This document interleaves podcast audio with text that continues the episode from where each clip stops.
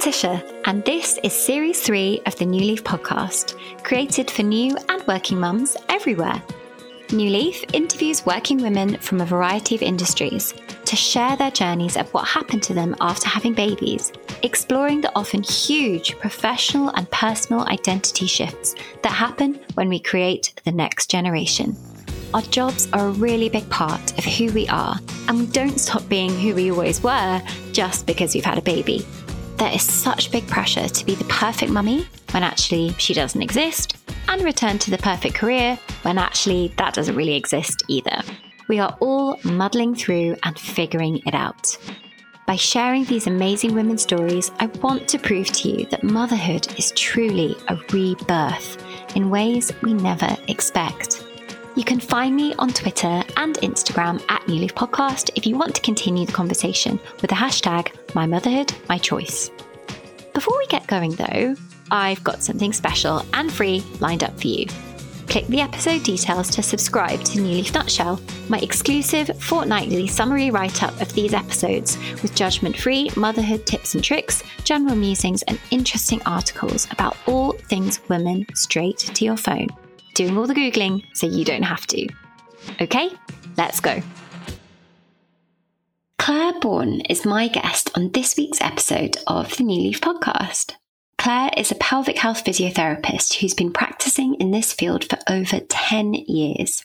A mum of two herself, Claire has practiced on both sides of the fence, having kept her career consistent either side of having babies, something that I have to say is really unusual amongst my guests. I found Claire on social media, where her reels about the general hilarity of motherhood, combined with incredibly educational reels and polls on all things pelvic floor, really impressed me. I don't think I'm alone in feeling like sometimes Instagram is home to a lot of eh, rubbish, um, particularly, unfortunately, when it comes to motherhood. Claire couldn't be more different the creativity and thought she puts into her account to make it as digestible and informative as possible really appeal to me.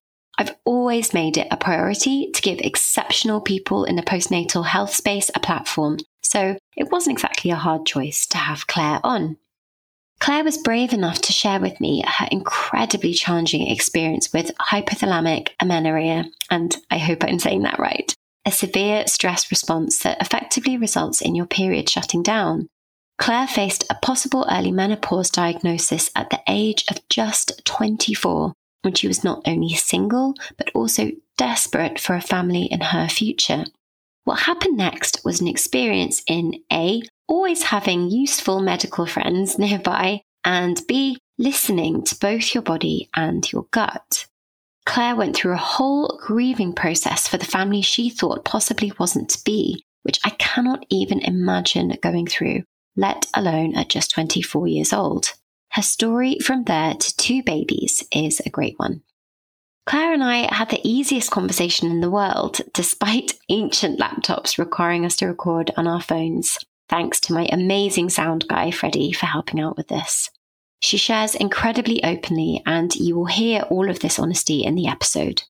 She also talks, by the way, at a million miles a minute, but to me, that kind of reflected Claire's runaway train of success with an account that's absolutely exploded since loneliness and boredom that we all know of pandemic motherhood drove her to do something different. Get on the Claire train or it'll leave you behind.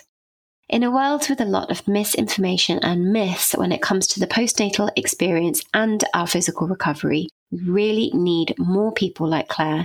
She has a fab story. Introducing this Speedy Gonzalez, Claire Bourne.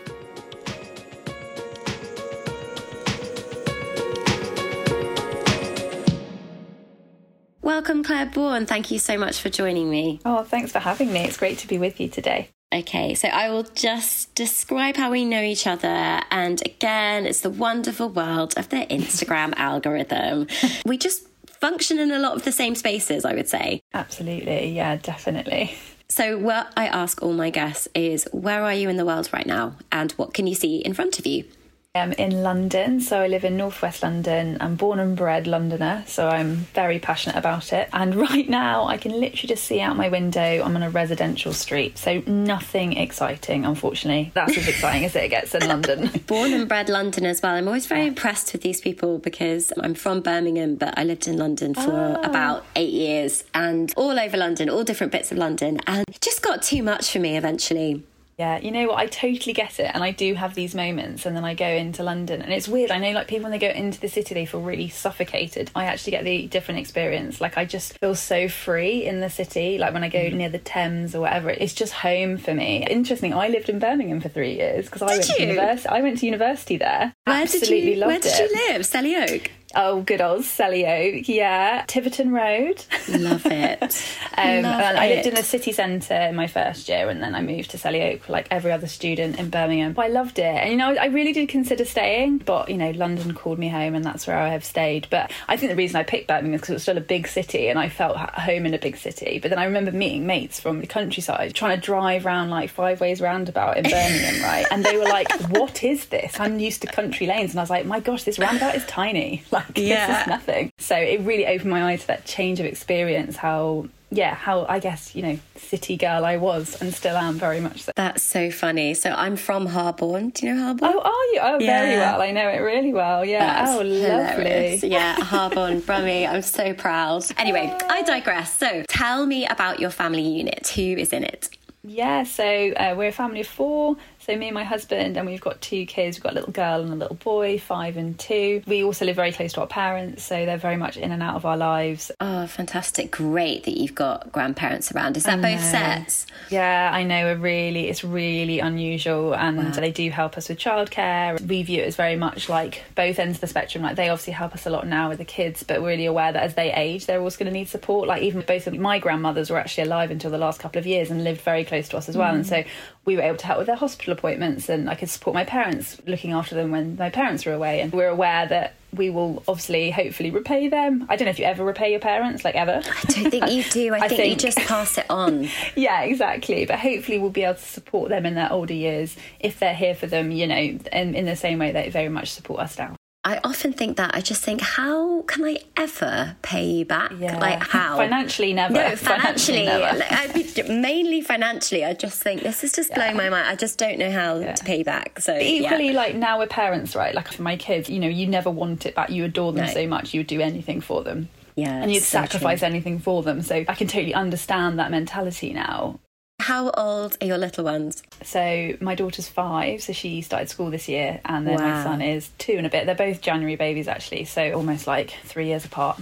How are the twos going second time around? I don't know. I think with each stage of parenting, I think I just had such a negative view of it in many ways. Like, I think everyone just puts the fear of God in you. Yeah. But each stage, I was, oh my gosh, I'm not going to cope with the twos. And I've never found it that bad. Like, of course, they have emotional regulation issues. They're two year olds. You know, yes, there are tantrums, but I think what I've learned through most of parenting is it's actually how I regulate myself in those moments is the most important and how I'm looking after myself so I can deal with those moments. So yes. it's not on the child, it's actually on me. And most of the times things don't necessarily go so well. It's because I'm stretched too in too many directions or, or exactly. too tired, yeah, or haven't ate or trying to homework and but equally you know we do have support and I work part-time my husband works part-time so I think we share the load quite evenly. I think a big thing that's really me and my parenting of the toddler has been sign language. So I did baby sign with both of mine mm-hmm. and I found that because they could sign the stress of not being able to communicate with me was removed. Five years down the line it's something I recommend to all my mum friends and I would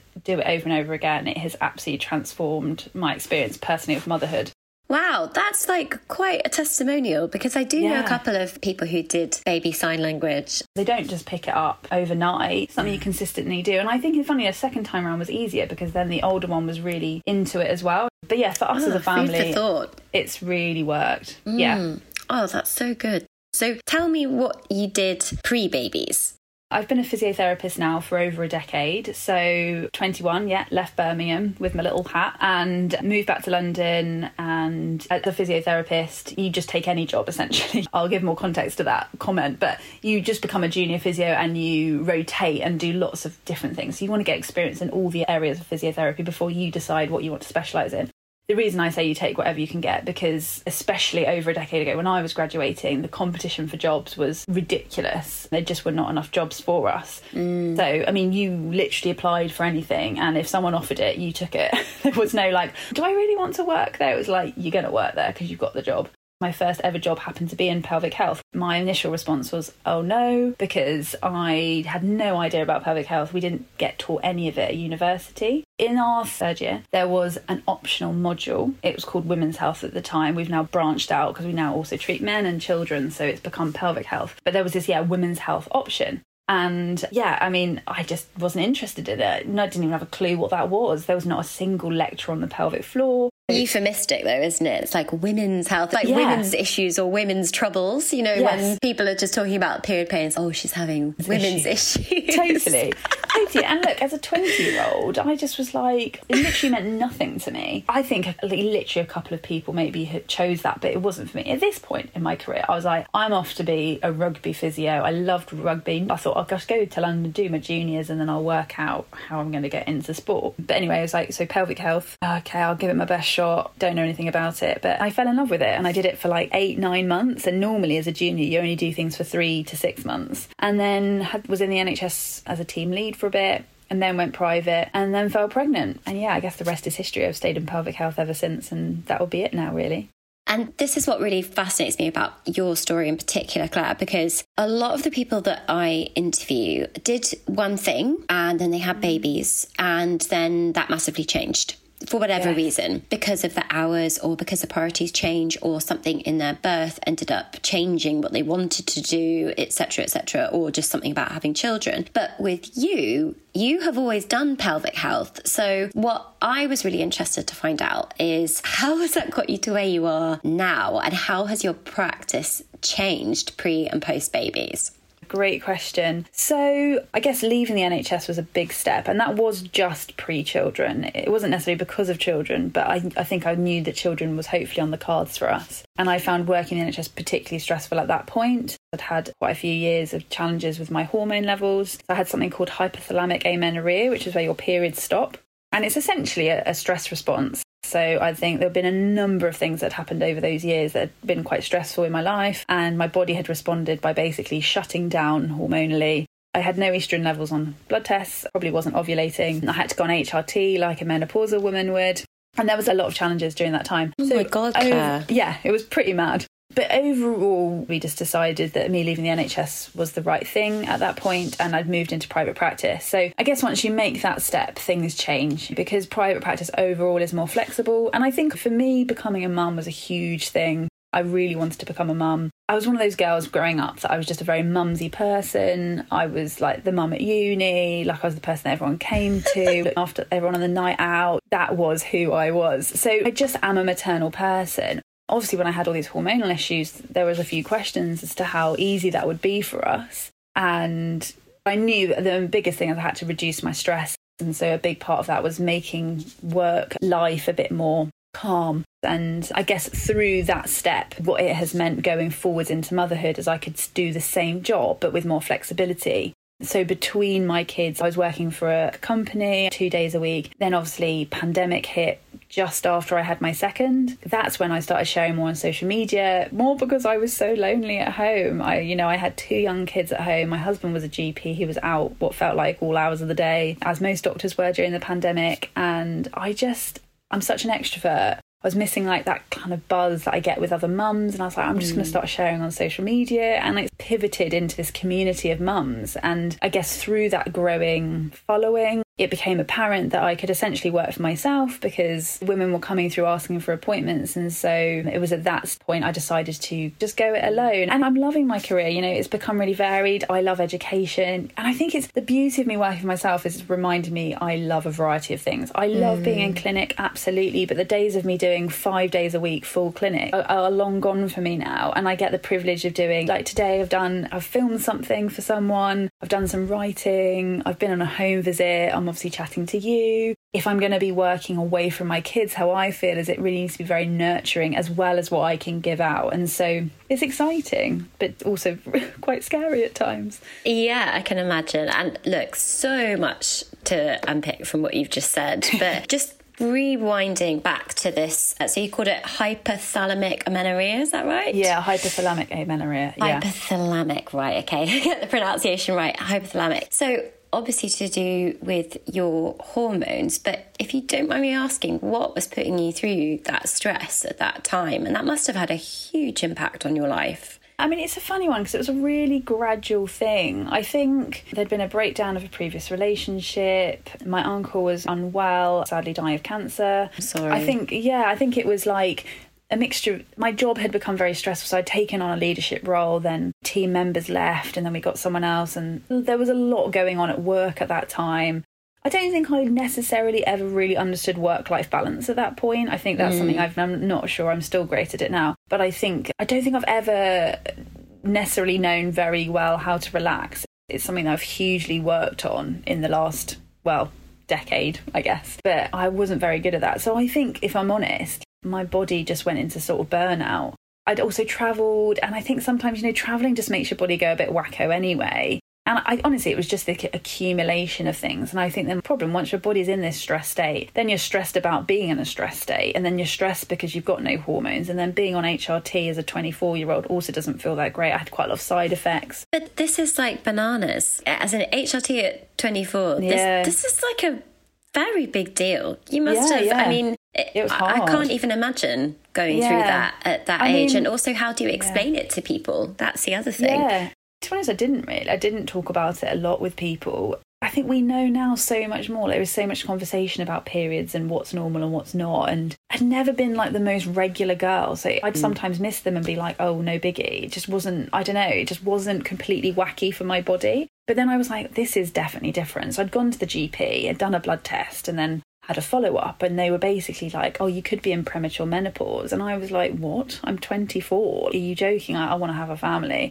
So, uh, anyway, the team that I was working in, obviously, I worked in women's health. They were amazing and they actually looked after me. So I talked about it at work quite openly. And it wasn't that I was ashamed of it, I wouldn't talk about it. But I don't know, I don't think it came up in a lot of conversations. But my close network knew.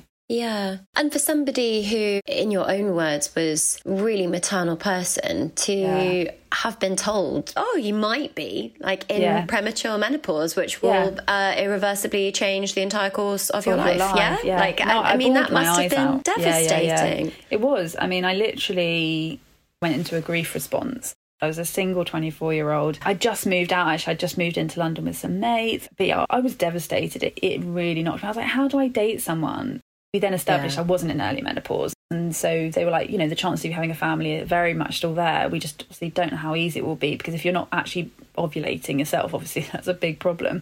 How did they figure that out that you oh, weren't? Oh, actually, it was very clear from my blood results. Right. Hormones are very complicated. It's not just like your estrogen low, it's about all the other hormones and their relationship. So, thankfully, I have a number of medical friends who, when that, I, I, I questioned whether this was the right thing. I asked for a printout and I took it home and I, I, basically called a couple of mates being like, Can you help me understand these? And they're like, I think it's really unlikely because of this and this. You know, it's all about relationship with hormones as well, about certain things being low, certain things being high. So we'd pretty much established that wasn't the case. And then I went under a hormonal specialist team who were like, No, it's not menopause, it's just this condition. Let's help manage your hormones until they hopefully kick back in. But equally, I've actually known my husband for over 20 years, but we haven't been together for that long. So we sort of re met, put it that way. And obviously, I had to navigate the conversation of this is what's going on. Thankfully, he was a very good friend of mine, so I felt very safe and open. And he's also a doctor, so he understood the background of it. Oh, thank God. Yeah, really helpful. Really helpful. we had to obviously go through the process to accept that our story to parenthood may not be as simple as everyone hopes it will be. That is Massive. a big conversation to be having. Massive conversation, yeah. yeah. And, and, you know, the medical team, we decided that we wanted to wait to have kids until we were married, so we were getting married anyway they're like, you know, once you're married, you probably want to think about starting to try to see. I was 27 at this point. It's not like I was in my late 30s or anything, mm. but they were like, if you're wanting to have kids, the journey may not think be that easy. It. And mm. I'd had a blood test literally before we got married that was like undetectable estrogen. So, like, I knew that my estrogen levels were still low, but I fell pregnant on our honeymoon and the rest is history. So, from a biology perspective, it doesn't really make sense. But I think, in a funny way, I had so reserved myself to the fact that it just may not happen we talked about adoption. There were so many things we were like, it's fine. We believe we can be parents in many different formats. Mm. So we're in this together. It's about us as a couple, and we will work out that bit of the step as and when we need to. They talk about the grief responses, don't they? And it's like yes. denial, yes. anger, and then the yes. final stage is acceptance. So yeah. perhaps you had, had, just accepted. I had literally just got to that point. I mean, look, it'd been like four to five years by this point of living like this. And I was just like, I've got to accept it. This is my reality, and I'm doing everything I can to change it. But you know, I totally believe in life. There are just some things that we can't do anything about. We just have to live our lives and see what happens. I always find it fascinating seeing how people actually go about starting their families yeah. because when we first talked on the phone, I've talked a lot about this to my followers that I felt like I was coming to motherhood quite late because my mum had all her babies by the time she was 30. Yeah. I had my first at 29 and you were even earlier than that. And I now yes. feel like quite a young mum, even though I'm not, but I do. I because relative yeah. to my peer yeah. group, everyone's having children so much later. Yes. So for you to get pregnant on your honeymoon, that's yeah. early on, right at the beginning of your married life. I think people thought we were like teenagers who didn't know how to get pregnant. You know, people were like, "Was that expected?" And we were like, oh, "We made children." so it was expected, but and equally because we hadn't told everyone the backstory, people were just like, "Oh, whoops!" we were like, "No, this is insanely amazing!" Like, yeah, like very wanted very yeah. wanted. So it wasn't necessarily what our plan was, but equally we had really got to the point where we were like, there isn't a plan. You know, the plan is there is no plan. Mm. and if we're given a child, we'll go with it. Mm. And I mm. think we've had to learn to navigate relationship and marriage as parents, yeah. which obviously other lots of our other mates have been married for five to six years, or maybe they've been together for over a decade, and then they have children, and that's a whole different ball game. So mm. I guess we've had to learn to grow together as parents and navigate marriage, and I don't think we've always got the balance right right, but I'm not sure anyone does. does. anyone, yeah. exactly. And I think we're just always learning how to look out for each other and be a couple as well as be parents. And that's much harder in the newborn younger years, isn't it? We did the second child in a pandemic. And I, I, you know, I hadn't really realised how different our experience had been until I spoke to some friends recently who were like, yeah, doesn't this weather just remind you of lockdown when we were all like chilling in the garden having a few beers? And I was like, yeah, no, I really was not no. chilling in the garden. I was like in the thick of it with a newborn and a toddler. And going you from know. one to two is a transition in itself. Huge. What I wanted to ask is taking you back then to the context of what you were already doing. How was your pregnancy and how was your birth?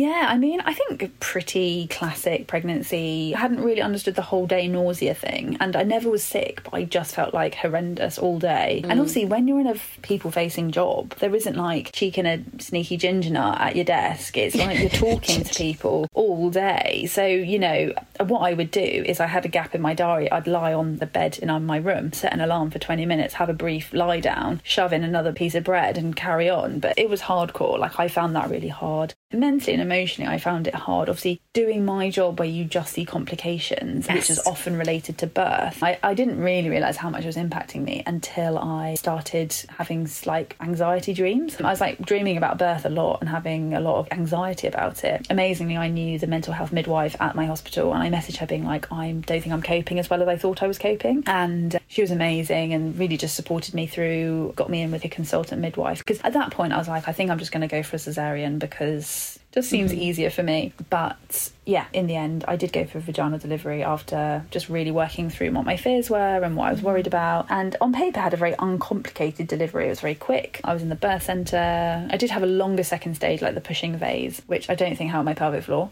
It's really interesting what you said about consultant midwife because I had similar but also different scenario with my second where it was experiencing a lot of anxiety and the consultant midwives are just brilliant. Oh, They're absolutely amazing. amazing. Really unknown. I mean, I, look, I don't know how it works across all of the UK. I mean, I know obviously London quite well, but they it's such an under underknown about resource. These midwives are there to support women like us who are particularly struggling. It's acknowledged that we don't all feel the same about birth. Our journeys to birth are not the same. And I often recommend my ladies, please try and seek that support because you need that space and that time to explore these conversations. And you do. Yeah. You can't always do that in a routine appointment, right? So, you know, it transformed my experience. It completely changed my mind, being heard. You know, there was no like trying to force me to be or do something I didn't want to do. It was like, if you really want to cesarean, we're here for you. But is that yeah. honestly what you want, or are you just making that decision completely out of fear? And out it was. Fear, it was completely out of fear. They're like, let's talk this all through, and if that's still your decision, we'll get you a date. But in the end, actually exploring it all, they're like, it doesn't necessarily sound it's really what you want. It just feels like you feel like you have no choice, and that's the whole thing about birth, isn't it? It's having choice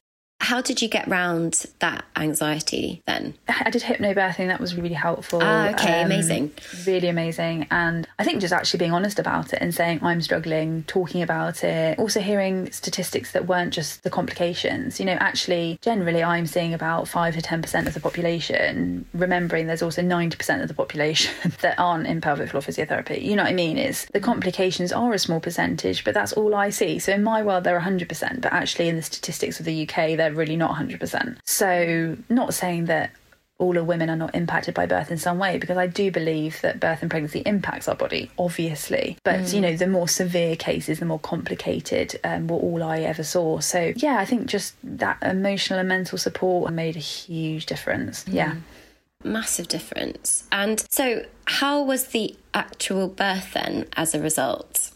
I was at home for a lot of it. I think now in hindsight, and now I've given birth twice, I think I probably would have given birth at home had I known a bit more about how I birth because both of my labours have been actually very fast and very intense. And, you know, you start seeing patterns, don't you? And actually, when I got into hospital, I was like really wanting to push straight away. And they were like, no, it's too early. And I was like, but, you know, I think you know your body. To. So I found transition into hospital hard. I think all women do. Like labouring in a car is not the one, no. um, but has to be done. But overall, you know, I, I'd still view it as a positive experience. I do think there were moments where I wasn't listened or heard to. Now, in hindsight, again, now I've done it a second time and had a very positive experience. And those challenges, was there anything in, in particular that stood out to you?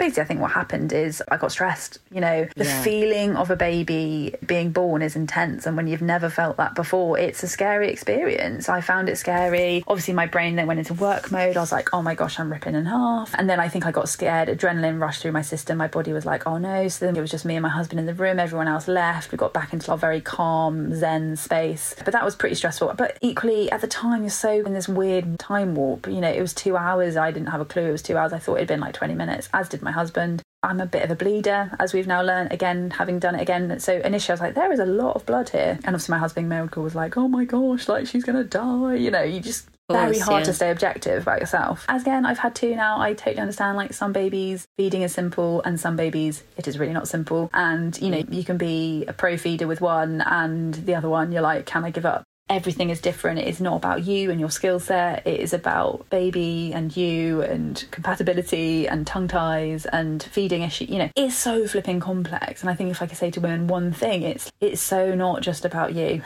it's about whole everything, isn't it? And yeah, um, two yeah. individuals from birth and even in pregnancy. You know, your genetic compatibility. Yeah. That's why every pregnancy feels so different as well. And often people put it down to oh, it's because it's a girl, not a boy, or yeah. whatever. And I remember thinking thinking my second, I was like convinced it was going to be a girl because I was like, this oh, pregnancy is so different. It yeah, must be. Yeah. And then they were like, nope, another boy. I was like, oh God, shit.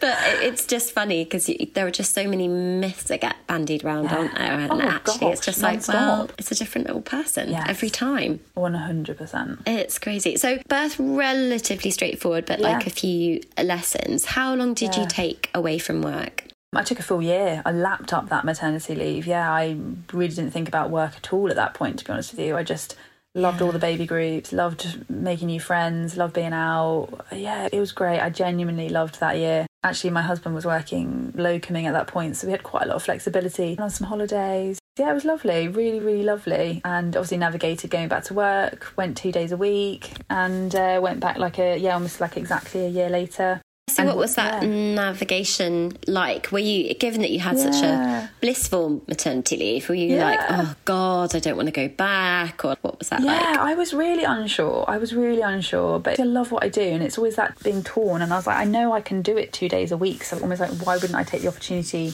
to keep my career going if I can. You know, my husband was really supportive. I genuinely think if we can cling on for the next sort of five years getting through babyhood, then you won't regret it. And, you know, again, we've got families. So actually, what we were able to do is one set of parents had her one day and one set of parents had her another day. And that's what covered my two days of work. Oh, um, oh, amazing. You know, when you're leaving them with grandparents, I know it's much easier. I've never had to do that, like the nursery drop off with screaming. It doesn't mean it's always been easy, don't get me wrong, but it's a much easier transition. But yeah, I'd always imagined myself being a full time mum really growing up. I'd never ever really imagined being a working mum. Oh, partly really? that's because, yeah, I think partly because that was my experience back when we were growing up. Flexibility of work was nothing that it is compared to now. You know, my dad and my father in law were working hardcore in the city, long hours. That's what they did. And it's not that my mum wouldn't have loved to work, she would have loved to work, but it just wasn't an option around kids. But uh, I think when we spoke before, I was saying, you know, how, yeah, you know, both the mums hadn't worked, my aunts hadn't gone back to work, my sister in law didn't go back to work. And so I was like the first person going, trying to navigate. Go, I didn't really have someone. I was the first of a lot of my friends, but yeah, it was just a brand new experience that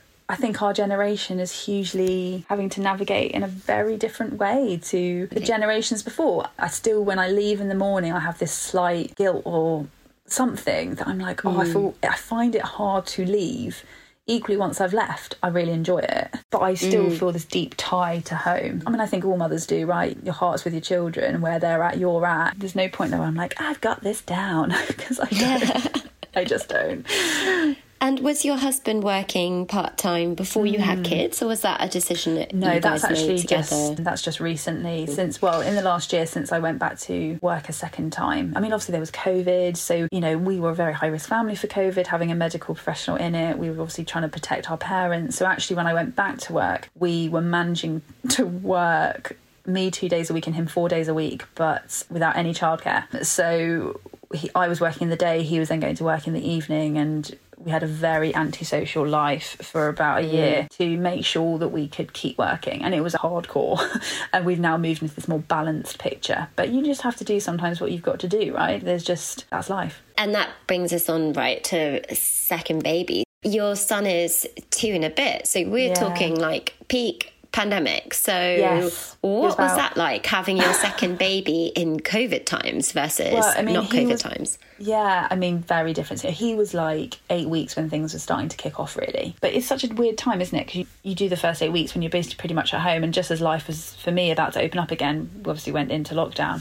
I'm not going to lie, I think that was the most hardest experience I think I've potentially ever gone through for me, the isolation, the loneliness of having no other adult around, not at all about the kids. It was more the loneliness. Like, obviously, parenting a baby and a toddler is never easy on your own at many times but it was more the loneliness and the isolation that I found the hardest. Yeah. After having such a blissful first maternity leave, you must have just so been like, different. what the fuck is this? It was a complete black and white chalk and cheese situation. Also, remember back then, all you could hear on the news was like, this doctor's died, this doctor's died, this doctor's died. You know, my husband was so treating scary. people. There was no PPE. You know, and I was there like, am I going to be a single parent? We just knew nothing like we know now. And we didn't really know how it impacted children. I had an unvaccinated newborn, you know. I know he was, we were like, will he need to stay somewhere else? You know, at this point, the doctors were being called back into the hospital. It was a crazy time. And there was no vaccine. There was not even, no, you know, nothing. people were working on it, yeah. but it was months away, yeah. even, and people didn't even know away. if it was possible. I think it's so easy. I don't know if you feel the same, Claire. I've recently, you always get fooled into thinking, oh, what the hell were we all worried about? You know, yeah, like you just think, completely. I can't believe the whole world shut down just because of COVID. And then you're yeah. like, wait, no, no, no, no. Remember completely. how bad it was. And then you're like, oh, yeah, yeah okay. yeah, absolutely. So that's the thing. Like when you go back to that point, and you know what it's like when you're not sleeping. Yeah. I was at home. I was trying to find it like a just routine. Spiral. Yeah. yeah. It was intense. But I think we realised a weekend, it was, this was not going away. And my, so we sat down, we're like, right, you just need to get a routine. We got up, got ready, we went out for a walk, we came back, we did a bit of TV, we did an activity, we had rest time, and we just went through that for weeks. And my parents were amazing. They'd often come on Zoom when I was getting really tired about about three or four o'clock. They'd read books to my daughter on Zoom so I could, I don't know, just have a bit of quiet time. Honestly, I think I made friends with a DPD guy. I just literally talked to anyone. I was like, oh my gosh, hi. I think he was like, this woman is crazy, but I just needed some social interaction. But I don't think I really felt how much that had impacted me actually until this year and early earlier this year, I hit a bit of a wall where I was like, that was hard. And I think, again, a lot of grief. And I've spoken to a number of mums who are in the same situation as me, and it won't be dissimilar, I'm sure, for you, but the loss of a lot of babies first. And a lot of my mm. family has still not met him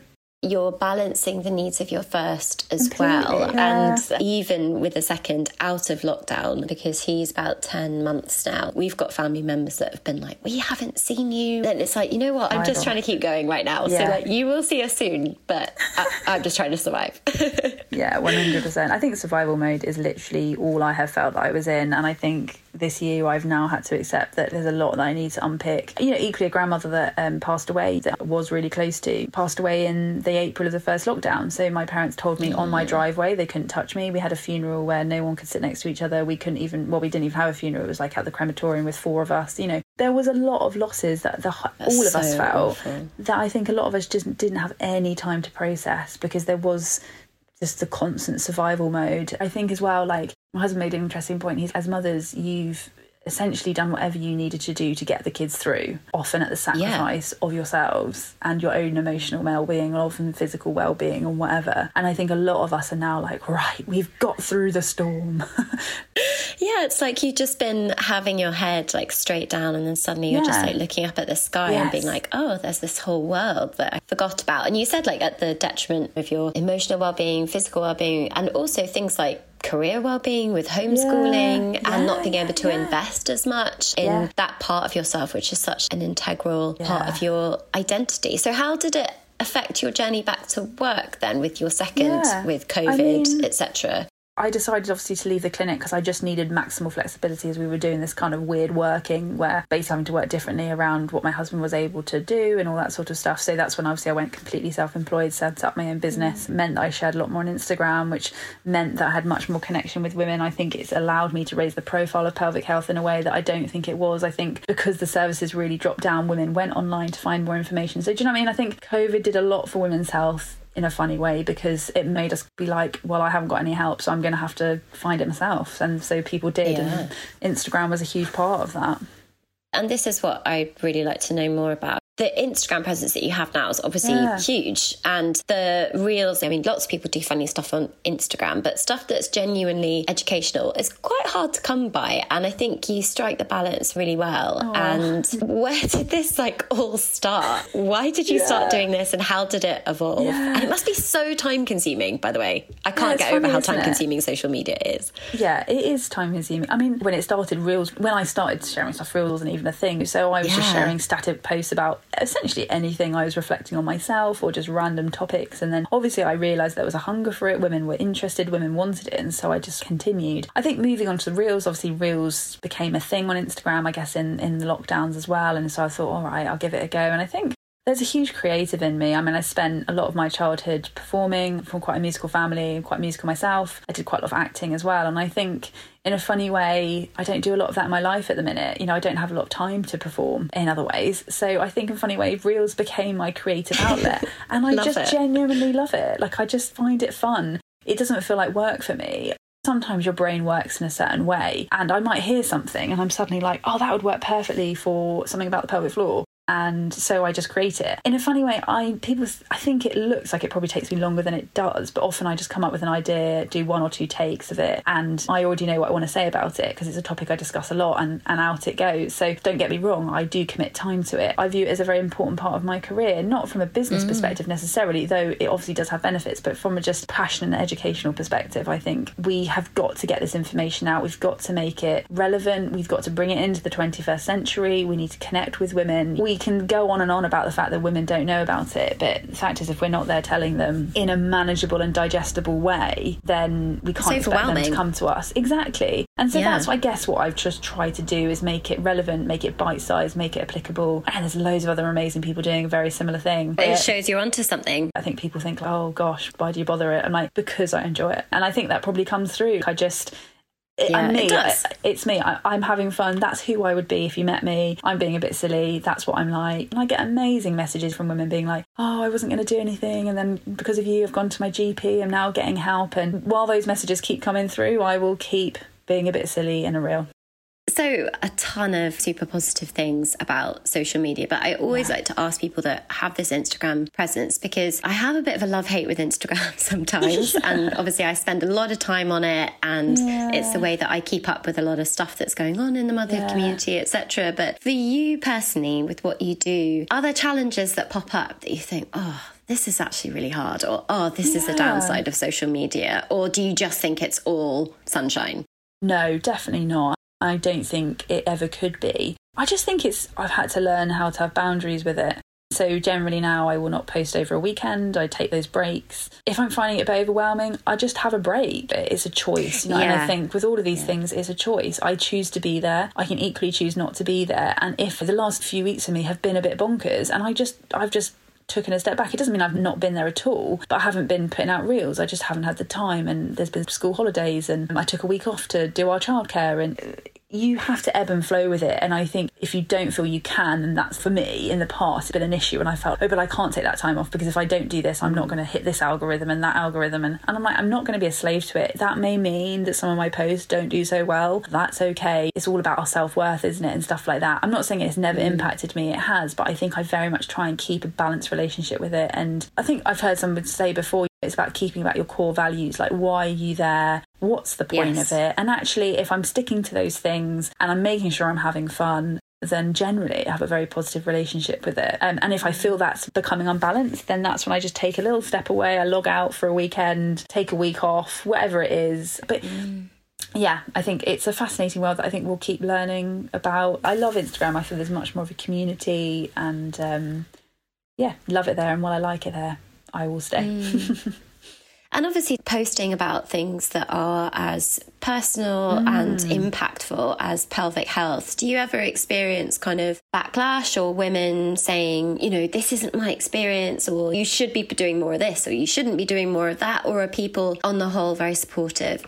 Do you know what? Generally, I haven't always got it right. And women have sometimes fed back, but I've actually had everyone be incredibly respectful. Like, I'm sure this is not how you intended it. That's just how it's made me feel. And then sometimes I can reflect and say, oh gosh, I can see how I've, you know, I've reworded mm. that badly. Let me reword it. Thank you for your feedback. And sometimes I think actually I'm happy with how I've expressed it. I may have triggered something in someone else, and that is also okay. Like, I'm not responsible for everyone's emotions. That's also on them. Yeah. Yeah, exactly. Well. And so yeah. I think, but I think every, I'm always welcome to feedback. I'm very open. I'm still learning as clinician. I won't get it all right. I haven't had the experience that a lot have had about, you know, like trolling. Equally, God, I don't yeah. share a lot about my own motherhood journey. I share bits and pieces, but I'm not as open, I guess, about motherhood life as other people are, which I think sometimes people get very opinionated about, like how you're parenting your child and what you're doing. And yeah. I'm, I'm much more protective of that just for various reasons. And so I think that is when a lot of backlash happens. So obviously you've ended up remaining in pelvic health and it's something that you're clearly super passionate about. When you think about 10 years down the line, where do you see the practice going? Where would you be if you could wave a magic wand? Wow, great question. I've always said like the kids are my priority. So whatever I'm doing is about them first. So if I can work more, if they're both at school and I can work a bit every day, great. If we can continue to be a bit flexi parenting, great.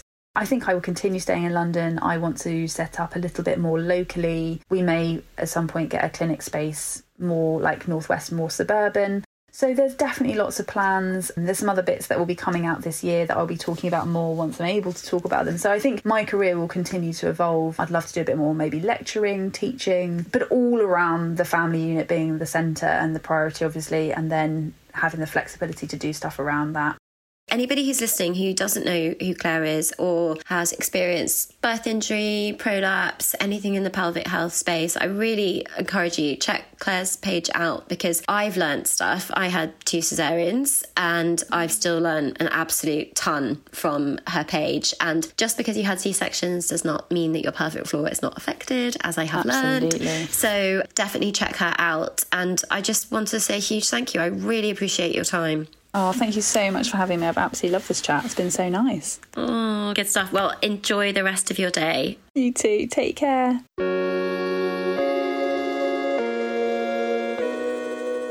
Well, you made it to the end. Enjoyed it?